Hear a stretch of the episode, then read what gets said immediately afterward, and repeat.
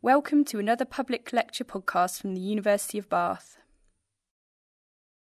In this lecture, particle physicist Dr. Glenn Patrick will talk about the Large Hadron Collider.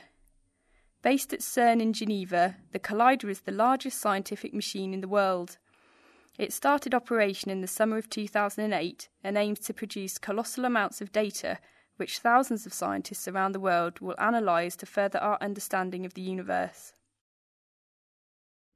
Okay, you'll see there's some confusion over the title uh, over here. This works. I've got the Large Hadron Collider and the Rise of the Grid, and there's a nice symmetry. I've got the Rise of the Grid and the Large Hadron Collider.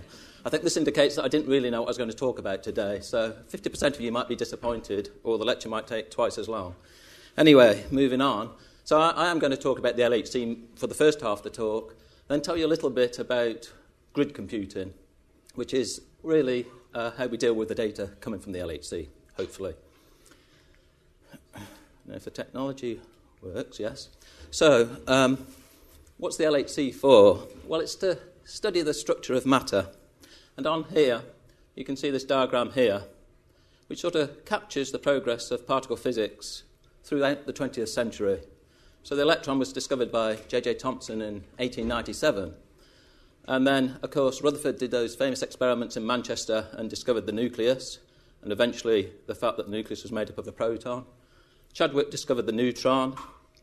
And then, throughout the latter part, part, part of the 20th century, we started to find other substructure. The fact that protons and neutrons are made up of these funny entities called quarks. And over here, you see um, that this is what's called the standard model of particle physics.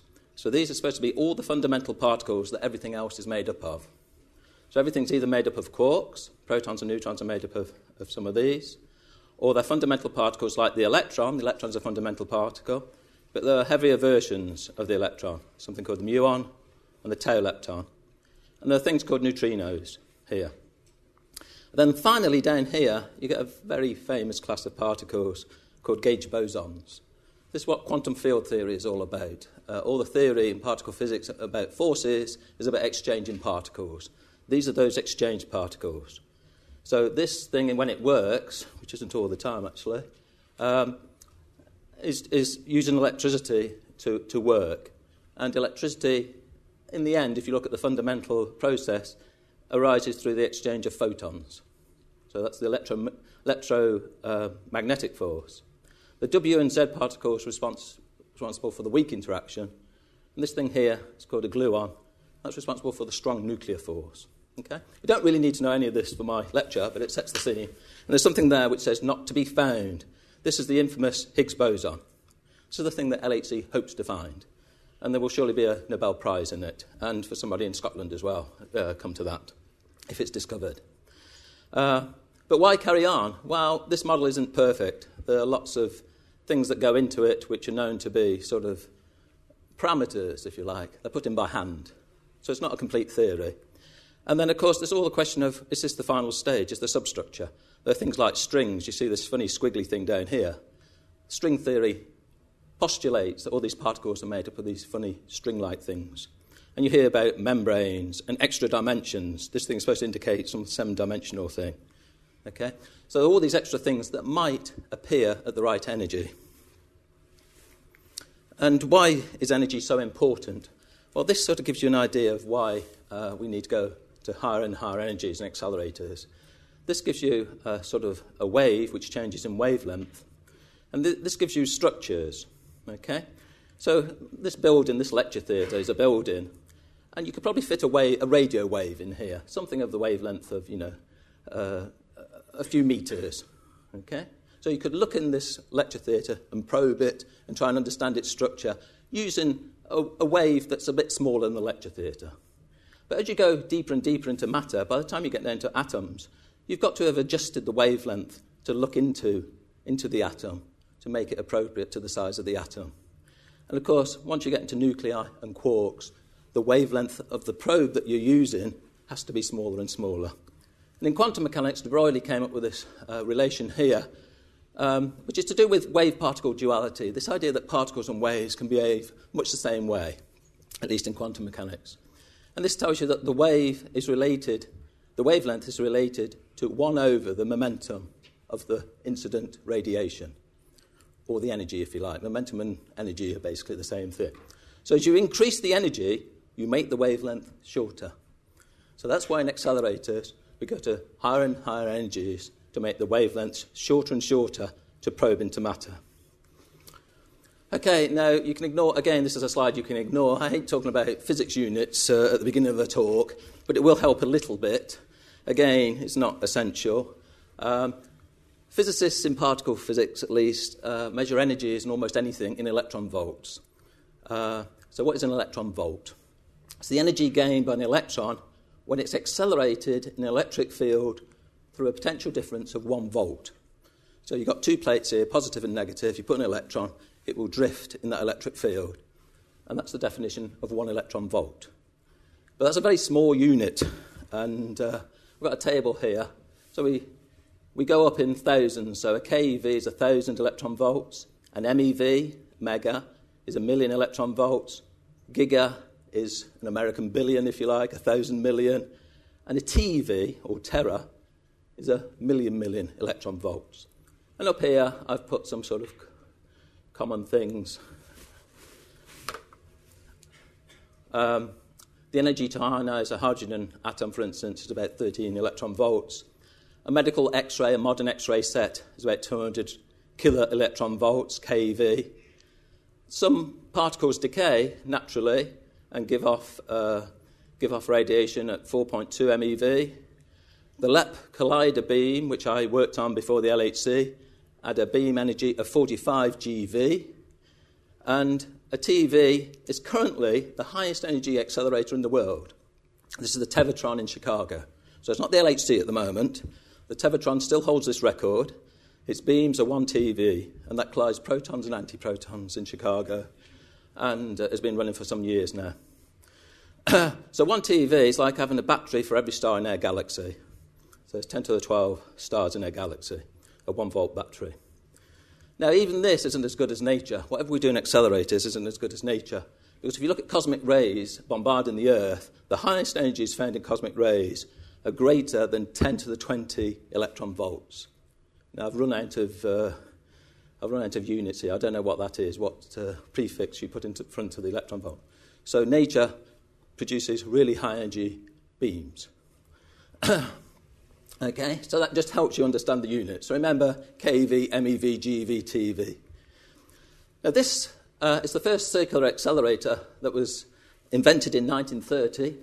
It's the cyclotron by Lawrence and it was invented by Lawrence and Livingston at Berkeley. And this is very simple and very small, as you can see. Uh, this very first machine um, was only five inches in diameter, as you can see down here. And this basically consists of a source in the middle which emits protons, and it consists of a, a large magnet split into two. See these two Ds, A and B. And as the particle is emitted, it gets bent in the magnetic field in a circular orbit by the magnetic field as it gains energy. And across the gap, you can see perhaps that there's this thing here. It gets a kick of energy. So as it goes around, it gets a kick of energy. So its energy increases and it spirals in the magnetic field. So it's the very first circular accelerator. Okay, so that was 1930. So we move forward, whatever it is, to 2008, um, all those years, and this is the Large Hadron Collider. In some ways, uh, a progression from the cyclotron. Now, the Large Hadron Collider is something called a synchrotron. We don't need to worry too much about that at the moment. And this is the beast of a machine. You can see here it has a crossing rate of 40 megahertz. So the protons go around this ring 40 million times every second. There are about 20 collisions every time uh, the protons collide. So you get 800 million proton proton collisions every second whilst it's running. Huge amounts of data. And every, the technology, which I'll describe in a minute, very impressive. Seven TeV protons, so it's seven times better than the Tevatron in the US. So when it eventually runs, it will become the highest energy. 27 kilometre circumference, compare that with the 5 inch diameter back in 1930. Uh, it's all superconducting, which means there's 40,000 tons of metal cooled close to absolute zero, minus 271 degrees centigrade. And the protons are bunched together, and it tells you how many protons in the bunch there. Okay, so here's a picture of the LHC. In fact, it's not really a picture of the LHC, it's a picture of uh, the French and uh, Swiss countryside. Here's Geneva Airport. This white thing here indicates where the LHC is. Okay? CERN is here on the border between Swiss, uh, France this side, Switzerland this side, and these are the Jura Mountains. And to see the LHC, you have to go underground because it's about 100 metres underground. It's tunnelled in the rock beneath the Jura and on the sort of plain between the valley which Geneva sits in. And the depth varies between, I think it's around 50 or 70 metres to 150 metres, but on average it's about 100 metres down. So this is the tunnel underneath, and there are four experiments, which I'll mention a bit later. so you can't actually see the LHC unless you go underground. Now, in the beginning, of course, this was a huge civil engineering project. Originally, uh, the tunnel was built for LEP, the Large Electron Positron Collider.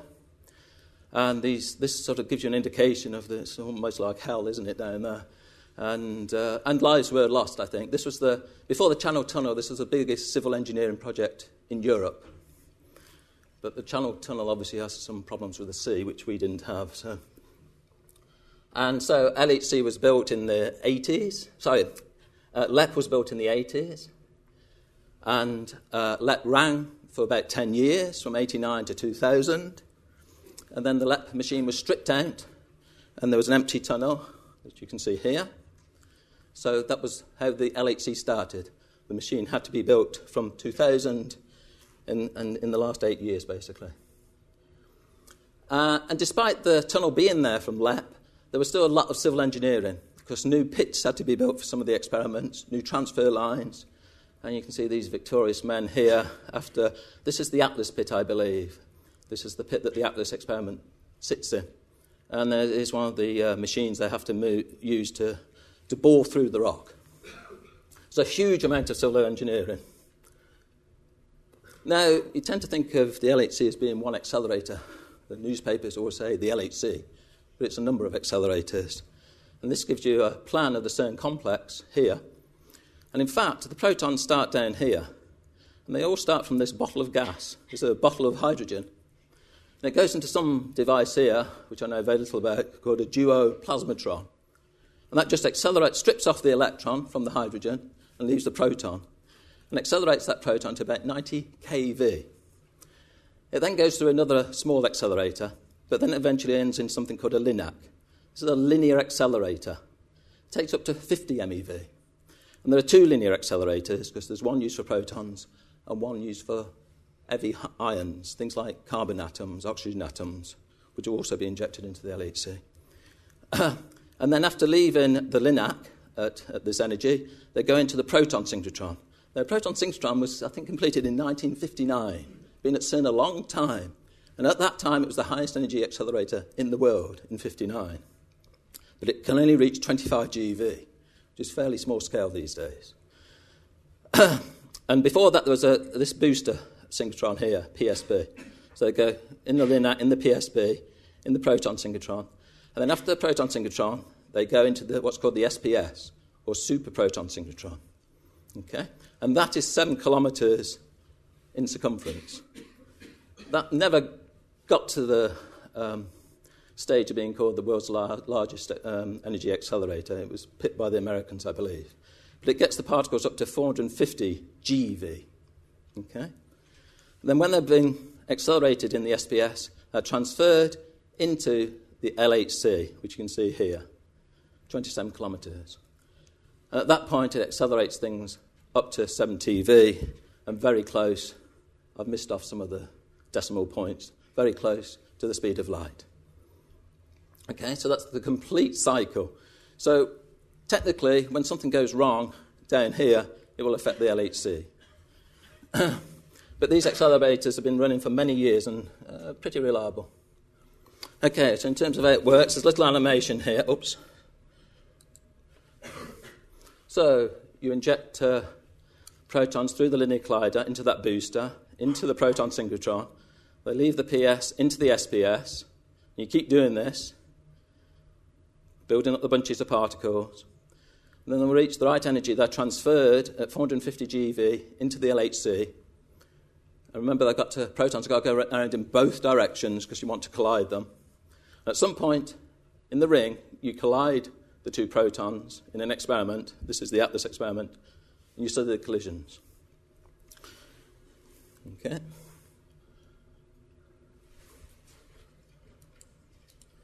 Okay, so in terms of how an accelerator works, again, you don't need to know the formula, but basically, when you've got a charged particle sitting here and it's uh, influenced by electric and magnetic forces, there are two effects. One is that the electric field will accelerate the particle. So, again, this thing having a positive and negative plates. If the particle is charged, it will accelerate. So, electric fields are used for acceleration, and magnetic fields are used for bending the particle. Okay? Those people who did A level physics will always worry about Fleming's left hand law whatever it is about which way particles bend. But depending on whether it's a positive particle or a negative particle, it will bend in different directions. So that's the basic idea magnetic fields for bending, electric fields for acceleration. Now, the main components of a synchrotron are listed here in this little sketch, where you can see it's rather simple in a sense because you've got, uh, you've got bending magnets here in blue. Sorry, focusing magnets in blue. That's, those are to focus the beam. You've got bending magnets in white to bend the particles around in this circle. And you've got these things called radio frequency cavities. And those are the things that give the kick of energy to the particles as they go round. So there's very few components in some senses when you look at this. and in a collider, you have Particles go in both directions. Okay, so what does LHC look like? Well, as I said, it was underground. Here's one of the bending magnets being lowered underground into the LHC. This is the access pit. There's a big crane at the top, and it comes down, just about makes it by the looks of it. And uh, there are about 1,200 of these dipoles in LHC. Superconducting, okay? 8 Tesla bending power. So very high magnetic fields. And there's a sketch here of the technology used to build these things. So, okay, this is all cooled by superfluid helium. There's a more conventional magnet. This is a, a, dipole magnet that's used to transfer the beams. And here you can see the two poles. See, it's a dipole, north and south. And if you do Fleming's left hand or whatever, you'll find that it will bend particles around in the horizontal plane. So that's used to guide the particles around the ring and, into the trans- and, and through the transfer lines. So those are the bending magnets, which are the main component. And as I said, they're all superconducting. And uh, making these superconducting magnets is on the edge of technology, really. And they're all based on this uh, stuff called Rutherford cable, named after the Rutherford Laboratory where I come from and they're made up of niobium and titanium strands. See all the fibres here? That's the superconducting material. And that's cooled to 1.9 Kelvin, so just above absolute zero, two degrees above absolute zero, using uh, superfluid helium.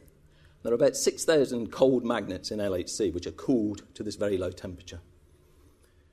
Um, and this shows what you have to do. You have to embed uh, the superconducting material in a normal conductor because if something goes wrong, something has to carry all that current away in these magnets. And because they're superconducting, the current is something like 12,000 amps they can carry. That's one of the reasons for, for designing them like this. And the LHC has a stored energy of 600 megajoules. Now, a train, a TGV train going at about 120 kilometres an hour, has about a stored energy of 300 megajoules. So, an enormous amount of stored energy in, in these magnets. okay, focusing magnets I've uh, mentioned. Uh, these are called quadrupole magnets because they've got four poles. And depending on what you do with those poles, you can squeeze the beam either this way or that way, vertically or horizontally. And there's, if you look in the textbooks, they all go on about strong focusing. Basically, all that means is if you keep focusing beams in the vertical and horizontal direction, if you keep doing that, you get some net focusing overall and make the beam smaller and smaller. And it's a bit like in optics when you can do this with, with lenses. Okay, this is a more old fashioned quadrupole magnet from LEP. Again, you can see the four poles. So these are all used to squeeze the beams down. Because remember, they're protons, they've all got positive charge, so they all want to blow apart. So it's a very difficult thing to focus the beams. Okay, and there are many magnets in LHC. Uh, I won't go through what they do particularly, but is a, is a magnet built at Fermilab. Uh, it's one of the things they had problems with in the early days. This focuses the beams near to the experiments, so it's got in triplet focus and magnet. These are octopole magnets, basically because there's uh, presumably eight poles here. Is a sextupole magnet. This is from LEP, though, not from LHC. It's got six poles, and that's for correcting the energy spread in the machine. And here's some in the machine, some of the octopoles in the machine. So, magnets galore. And of course, you have to give energy. Remember this thing of giving the particles a boost as they go around the ring. And these are the superconducting radio frequency cavities. These, I think, are over 400 megahertz, I think. And basically, the way to think about this is that as they go through here, there's like an electromagnetic wave which captures the particles and gives them a push. And it's a bit like surfing, is the, is the best analogy. So, timing is everything in surfing. If you catch that wave just right, as we all know in surfing, you'll get a nice boost towards the shore. If you get it wrong, then nothing works, you know, you're all wiped out. So, hence the name synchrotron. Everything has to be synchronized so all these things work together. So that's what gives the energy to the LHC. And it's a very cold machine, as I've already mentioned. Um, uh, here you see the ring, and it's actually divided into sectors eight different sectors, and they're all cryogenically independent. Okay? And that's important because this is the largest cryogenic system in the world, and by definition, one of the coldest places on Earth. You can cool things to these temperatures fairly routinely in physics laboratories, but to do it on this scale is, is, uh, is almost unheard of. And you can see that until recently, all these sectors were at their lowest temperature, minus 271 degrees or 1.9 Kelvin. And this is the problem where they encountered, this is the sector where they encountered a problem uh, about 10 days ago, whenever it was. You can see this sector is being warmed up. Now, you can't do this quickly. It takes time. It takes about a month to, uh, to warm up and a month to cool down. So if you have a problem, that's the sort of turnaround time. Okay, you're looking at two, two months. This might speed up, but that's the current rate at which things uh, uh, can be done. So they've got a problem at the moment. So this is being warmed up, they'll fix the problem, and there'll be a shutdown anyway over the winter. Okay, now I'm no cryogenics expert, but I'll show you some pictures in any case. So this is, this is vast engineering on, you know, on a vast scale. Loads of refrigerators have to be there to produce the, the liquid helium, all the transfer and distribution lines through the accelerator. And of course, you've got to store the stuff above ground. This is the helium storage. And there's 40,000 leak tight junctions, hopefully, that had to be made. And everything's pre cooled, first of all, with liquid nitrogen down to this temperature, and then use the liquid helium to get right down to those temperatures. okay, so hopefully you eventually produce some proton beams. Um, and uh, one of the problems is that you actually have to focus these beams to almost the diameter of a human hair. Okay? That's the size, that's the diameter of the beams. That's what you're playing with. So somebody said it's like shooting sparrows in the dark. You're trying to focus these beams uh, separate and come in to a point where they collide and interact. Okay? So it's what makes it very difficult to tune these machines. And accelerator physicists will talk about the luminosity of the machine. And that's a vitally important parameter. That's the number of particles per square centimetre per second. And LHC has got a design a peak luminosity of 10 to the 34 protons per centimetre per second. And that's the thing that they'll have to strive to get to over the next year, I guess. So, squeezing these beams down is vitally important to get that luminosity.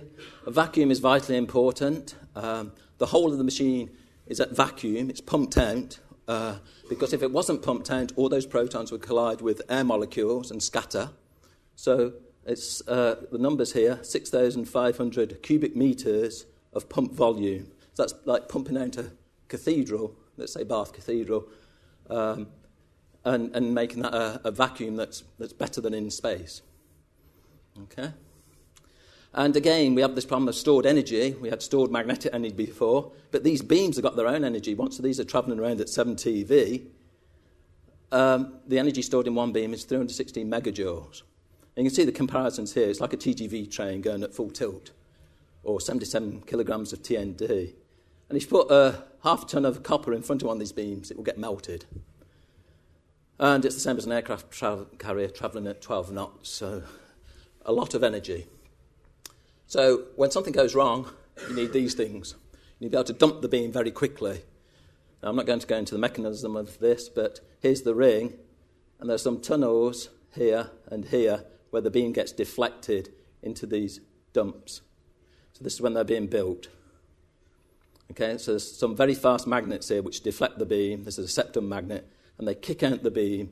And at the end of there, there's some huge block of absorber. Mainly made of graphite here, eight meters of graphite, concrete shielding, and that absorbs the beams.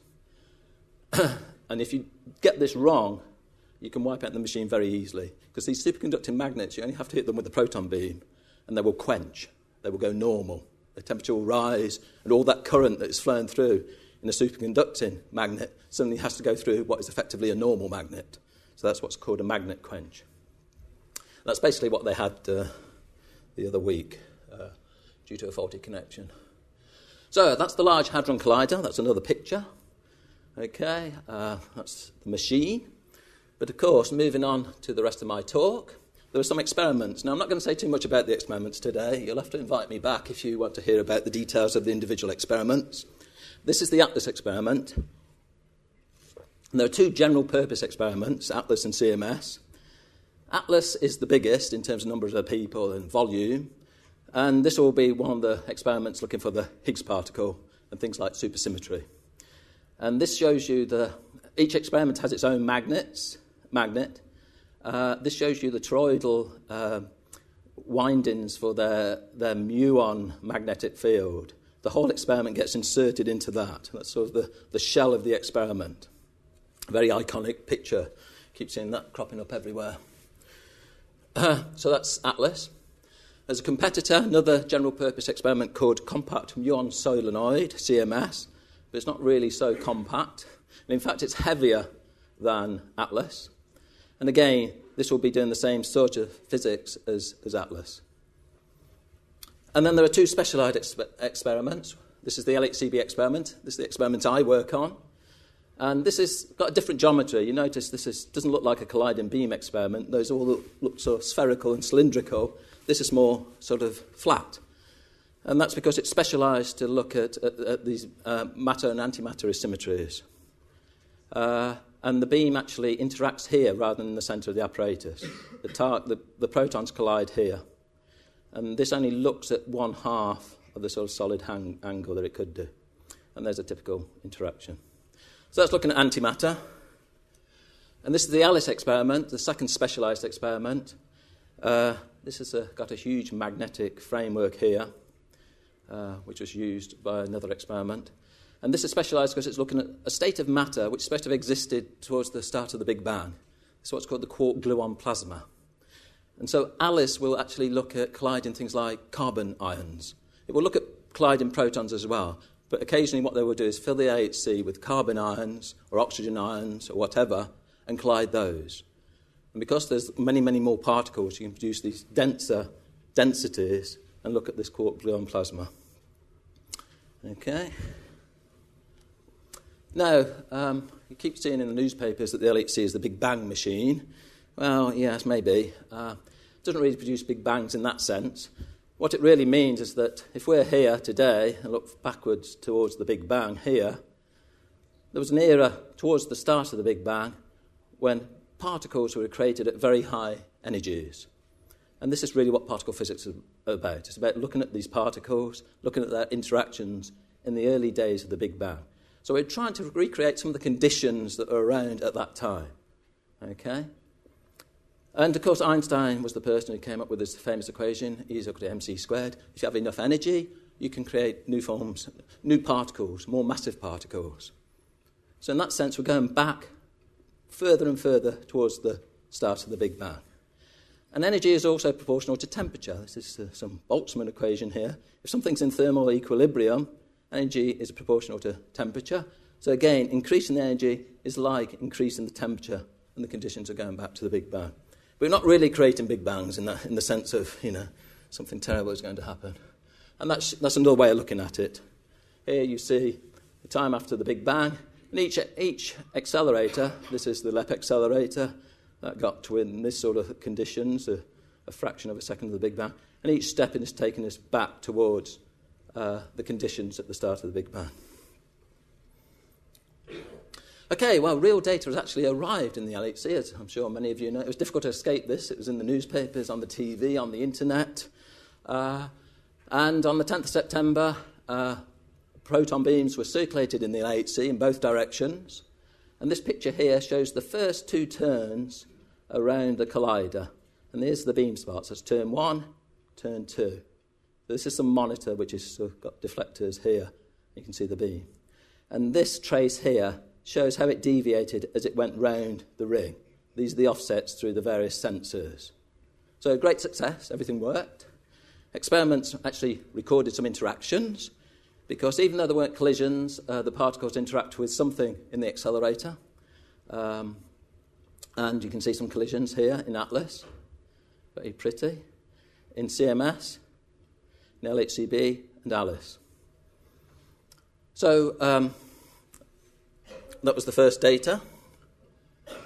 And, and LHC was supposed to carry on commissioning, but as is well known, it hit a fault. That's being rectified, and it's due to start up again next year. It was always planned to have only a short run this year to sort of shake down things, shut down for the winter, and then restart next April time. Now, the current schedule is something they say next spring, whatever spring means. I don't know what spring is actually, but uh, they haven't given the precise date, but next spring. So uh, we have to wait a little bit longer to get those collisions.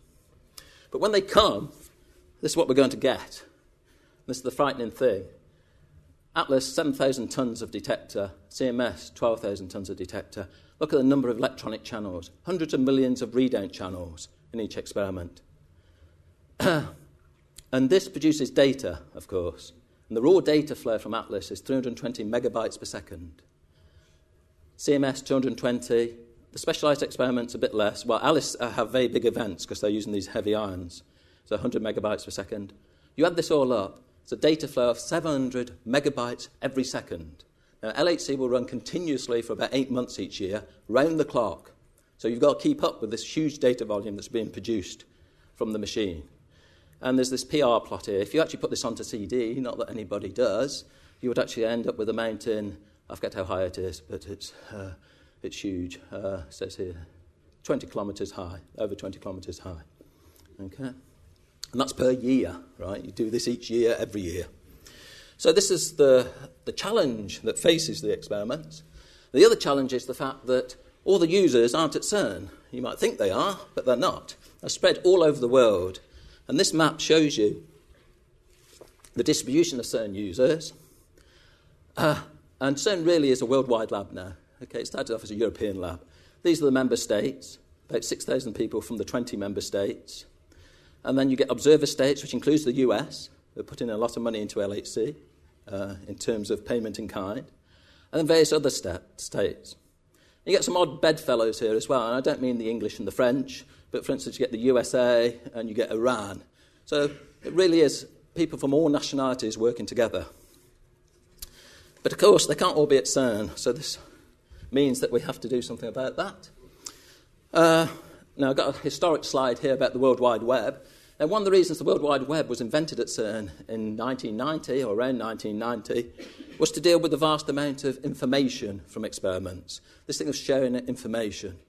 Of course, the rest is history. Everybody uses Facebook or whatever, all these social networking sites. Everybody uses the web.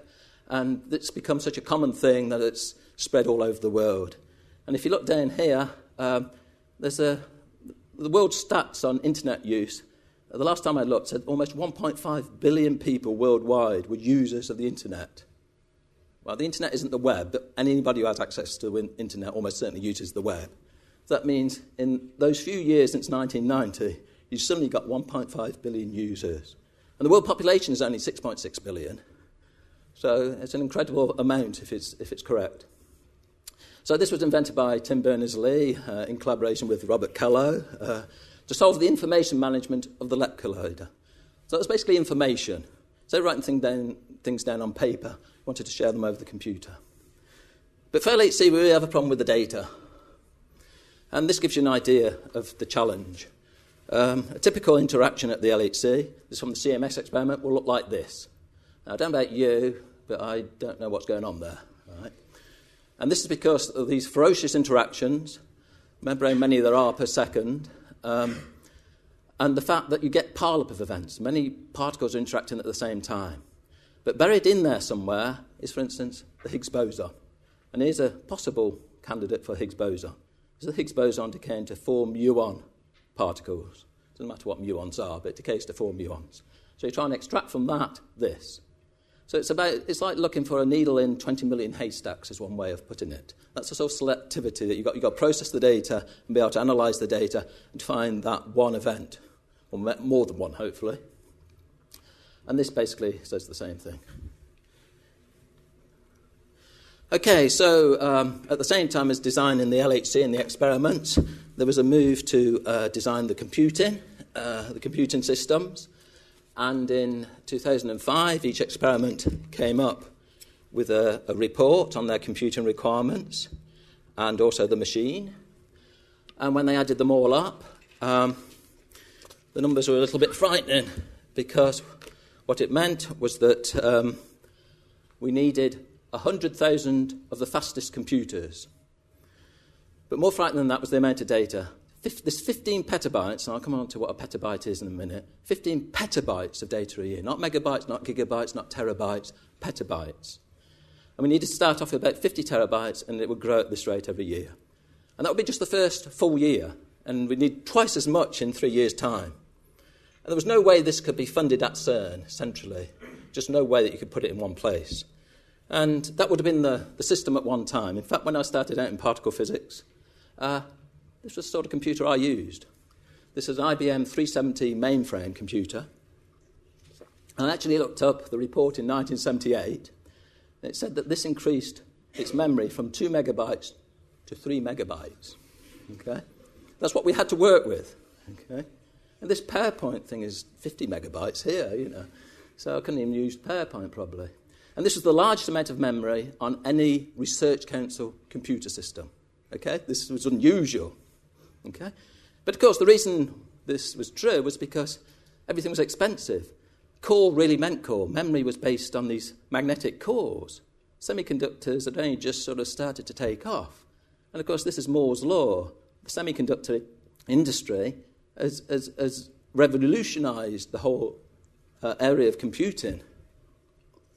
And now, in a laptop like this, I have many, many times more CPU power than in something like that. so, in terms of digital data, that's just, again, just a, a slide to sort of orient you. Well, one bit is just a on off switch, basically. A byte is a collection of bits. And if you collect four bytes together, that's a word, a computer word, if it's a 32 bit machine. And then you have the usual thing kilobyte is a thousand bytes, megabyte is a million bytes, giga is a thousand million, tera is a million million, peta Okay? What is it? It's a thousand million million. Okay? And you can even go higher. This things called exabytes. Now, again, I've put, you know, the complete works of Shakespeare, if they're digitized, could fit onto five megabytes. The CD is 700 megabytes. That gives you an idea of a megabyte. Terabyte is the world annual book production for one year. Now, it's about somewhere between 8 and 39 terabytes. There's, there's actually a, an institute that actually tries to do all these calculations. I, I, I don't do them. and 200 petabytes is supposed to hold all the printed materials that have ever been produced. And if I believe this website, the world annual information production is about, of everything, film, print, you name it, is two to three exabytes. And all the words ever spoken by humans is about five exabytes. Now, I don't believe, you know, I don't necessarily believe all those numbers because you have an idea that petabytes are big, right? Petabytes are huge. And again, to orient you historically, this is the first disk drive that was produced in 1956 by IBM. It weighed a ton. had to be loaded on a forklift truck to get it into Pan Am's aircraft, and it fitted into the IBM 305 RAMAC computer here. But it was only five megabytes. So I said my PowerPoint slide on here is 50 megabytes. So I'd need 10 of these to just to store this PowerPoint. So look at the way technology has, has progressed. Then there'll be some tiny disk drive in here that's probably 120 gigabytes. So, okay, historically, there's been great progression. Can we make use of that progression? Well, maybe, because back in 1998, two gentlemen, uh, Ian Foster and Carl Kesselman, came up with the idea of the grid. Okay, it's not invented at CERN, this was in the US. And they defined a grid as a hardware and software infrastructure that provides dependable, consistent, pervasive, and inexpensive access to high end computers. Well, they wrote a second book a few years later. Maybe they needed the money, I don't know. And they redefined things slightly. It coordinates resources that are not subject to centralized control. So that mainframe computer, that isn't part of the grid, right? Uses standard open general purpose protocols and interfaces. Okay, I guess things like Internet Explorer have standardized web browsers, for instance. And the crucial thing is delivers non trivial quality as a service. Has to deliver this huge amount of computing power and storage power. So it's something like this it's a worldwide network, maybe, or an international network of computers that are connected together. That in itself is nothing new. Uh, and it's analogous to the electricity grid. Here we have a picture of the electricity grid. You have power stations and, and such like, and the electricity is distributed by cables, that's the distribution infrastructure, and you have a standard interface, a plug, which you plug into. Okay? And the idea is similar with a computing grid. You have all the infrastructure distributed all over the place, all over the world potentially, connected by the fibre optics of the internet, and you connect via, well, not a plug, but a router or something. There's some standard interface and some standard protocols.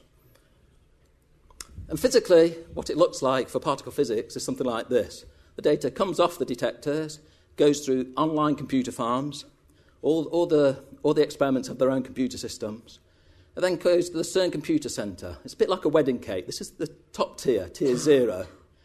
And then the data gets distributed to a number of tier one centres, and there are 11 around Europe, around the world. And then connected to each tier one, there's another tier, tier two. So in the UK, it'll be ScotGrid, North Grid, South Grid, London. There are four tier two centres. And these are clusters of computing systems. Then, if you break it down further, you see the individual institutes and individual machines, if you like. This isn't necessarily true for every grid, but this is how it's been done in particle physics. And this is built on top of a sort of global infrastructure. There are two projects. One's called EG, Enabling Grids for E-Science, and in the US, there's the Open Science Grid. So they've built up much of the infrastructure for this. And so we're actually putting everything on top of that and working in collaboration. And EG is a European project that's gone through various phases. and in terms of how you use this, well, you've got an angry user up here, what looks like to be an angry user.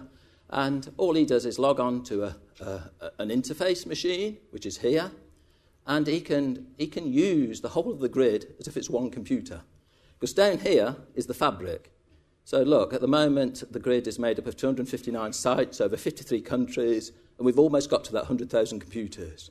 So, this worldwide network is down here, he submits programs through the grid, and there's a lot of clever stuff which is called middleware, which I'm not going to go into today, uh, which does all the difficult problem of, of scheduling the programs and deciding where they run and making sure they go back to him at the end of it.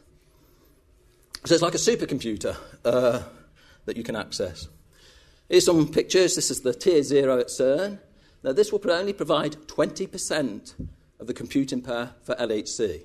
The other 80% will be in those tier one centres. But again, you see, we're getting there. These petabytes of storage are being built up. Everything is high speed networks. So there's 20,000 uh, CPU cores, 16 petabytes of disk, 30 petabytes of tape. And you can see they don't look like the computers of old anymore. Our racks of essentially PCs. And you see them all, all here. But vast numbers of them, warehouses full of them. And in the UK, uh, the GridPP collaboration has built up the UK grid, and that's a collaboration of 19 UK universities, Rutherford Lab, and CERN. And that's gone through three phases. And here's, here's all the members. If I, if I got all the logos, I've probably missed somebody out. And we're just about to enter the sort of exploitation phase. All this stuff has to work to analyse the data. So just like LHC, it's been prototyped, it's been built, and now we've got to use it. Here's the UK Tier 1 Centre. It's just being built. Uh, eventually, in December, it's supposed to be opened. And this is the artist's impression. And it's always encouraging when there's some resemblance. In terms of hardware, again, the numbers are big. These are the CPU clusters, disk clusters, tape robots. So 3,000 CPU cores, 2.3 petabytes of disk, 2 petabytes of tape, uh, and it's all growing. Okay? So that's the main UK computer centre. The second level of computers, the tier 2 centres, are shown here ScotGrid, North Grid, South Grid, London Grid. And you can see, I mean, uh, the nearest here in South Grid would be Bristol. Uh, it's a collection of all those universities. And again, they're providing two petabytes of storage, 10,000 uh, computers essentially at the moment, or job slots anyway. Of course, you have to get the data from CERN to all the tier one centres. So there's a, an optical private network specially set up. So CERN's at the middle here, and the data has to flow to all these centres, all these 11 centres. There's a 10 gigabyte, gigabit per second dedicated light path between all these centres. And the tier two centres are connected by the sort of general research networks. They're not on this light path. So that has to, that has to work to get all the data from CERN. Now, to give you an idea of performance, if you actually put in all the experiments and all the equipment we think they've got at the tier one centres, you come up with, with this table. And you see that the total rate of data out of CERN is 1.6 gigabytes per second. I remember it was 700 megabytes per second coming off the detectors, but stuff gets added, gets processed, and data grows. So you have to have a system that's capable of dealing with this data flow. And in the UK, our bit is 150 megabytes per second. So we've done the tests, we've done simulations and tried to do this without real data, remember. And over the last year, this is the network flow from the CERN tier 0 to the tier 1. So CERN actually has reached 1.6 gigabytes per second. It's actually peaked at 2.2 occasionally, but the problem is sustaining this over these long periods. Again, if you look at the RAL Tier 1 centre, the UK Tier 1 centre, that actually has reached 150 megabytes per second on occasion, but again, we're going to have to sustain this for many years. So, resilience and robustness of this grid is very important. Okay, so this gives you, let me just play this. This gives you an idea of the infrastructure. This is across Europe. I think the green things show running jobs, and the sort of magenta colour are jobs which are waiting, programs which are waiting to run. And this is a movie, actually, which was done about uh, 10 days ago. I could do this live, but I didn't know what the internet connection would be like here. Okay, so there's all the centres all over Europe that are connected together. It will shift in a minute and show you some other ones. Let it go. To... Okay, so not just Europe, uh, going across by the looks of it to Japan, China, even over here, uh, India. It will shift again in a minute. I think going over there to probably Canada. Yes, it's, it's the east coast of America. This is the Open Science Grid. And even in South America, we've got Brazil, Colombia. I'll just see the west coast. There is the west coast here as well. So it's a worldwide grid, largest grid in the world, production grid. Okay, so the UK contribution towards that, this is particularly interesting. At the moment, it's about 15%. We're contributing about 15% of the resources of that worldwide grid. It's been higher, it's been as high as 30%. But a lot of the power is provided in those university institutes, 80% of it. It's not all in these big centres. The important thing is the efficiency of doing this. This shows how difficult it is to get all experiments running at the same time, their data flow. This is on the Tier 1 centre. These are the number of programs running from each experiment simultaneously, because the danger is you get conflict. And this gives you an idea of the efficiency of the grid. Okay? So this is as a function of time over the, roughly the last year and averaged over all the UK and Irish sites. So you can see there's times when glitches happen, you know, the network goes or something. But you can see that the efficiency is somewhere between 80 and 100, probably around 90%. But it's got to be at least 90, you know, it's got to be 90 plus all the time. Okay, so you might say, well, this is all very well, you know, this is all very good for particle physics. But it's not just particle physics. The grid is uh, available to many other people to use. Um, there's a whole um, discipline called e science. Chemists, biologists, uh, all sorts of people can use the grid. And I've got some applications here. Uh, in 2006, um, when the bird flu virus was topical, uh, some people wanted to test out the comp- uh, 300,000 compounds against eight target structures to see if these would work, if you could produce a, an antidote to uh, a vaccination for bird flu. So 2,000 computers across Europe and Asia were used for four weeks doing this modelling, and they came up with the necessary answers. It would have taken 100 years on a single computer. Climate change is an obvious example of where you can use the grid, all these huge climate models that you have to run to understand global warming. Financial risk analysis, that's very topical, isn't it? They could do with some help at the moment, I think.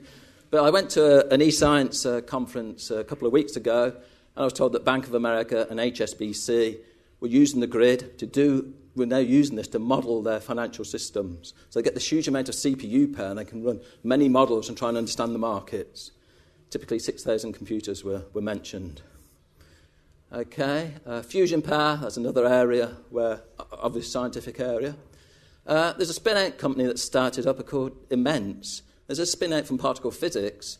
And what this is about is if you do a search on the web, for instance, if you use Google, I'm sure you've all done this, you've typed in a search and you get back everything but the thing you want. Okay? So, for instance, I typed into Google, I think yesterday, Bath, right? And all I got was your splendid city. Picture after picture of Bath in all its glory. What happens if really I wanted to buy a bath? Okay? Which what most people perhaps would be wanting to do. So, the whole point of this uh, project is to sort of analyze all the pictures on the web. So, that actually, instead of looking at the description, the textual description in the captions, which is what Google does, they actually analyze the photograph and try and figure out what's in the photograph. So, if you really want this, you'll get it. Okay? And there's a spin out company based in Cambridge which has been set up to do this. And you can log on if you use that thing called Imense I've probably mistaken www there. Um, if you log on there, you'll get a search engine, just like Google, but it'll deal with pictures somewhat better. I suspect Google will catch up. Okay, so this is the end of the talk, a little bit over, but not of the world. We're still here. Uh, just thought it was amusing that uh, the way the tone of newspapers changes over, well, what, 20 days or something, less than that. And they say a week is a long time in politics. But two weeks seems to be a long time in, in physics, because on the 11th of September, the Sun said, End of the world is postponed. Please check for announcements. And then this week, new era dawns at home of the internet, which they think is CERN, which it's not. But so the flavour has gone from you know pessimism to, to optimism in, in a couple of weeks. I've not mentioned black holes, and I don't intend to, but there they are for you if you want. Uh, and that's the end of the talk. Thank you.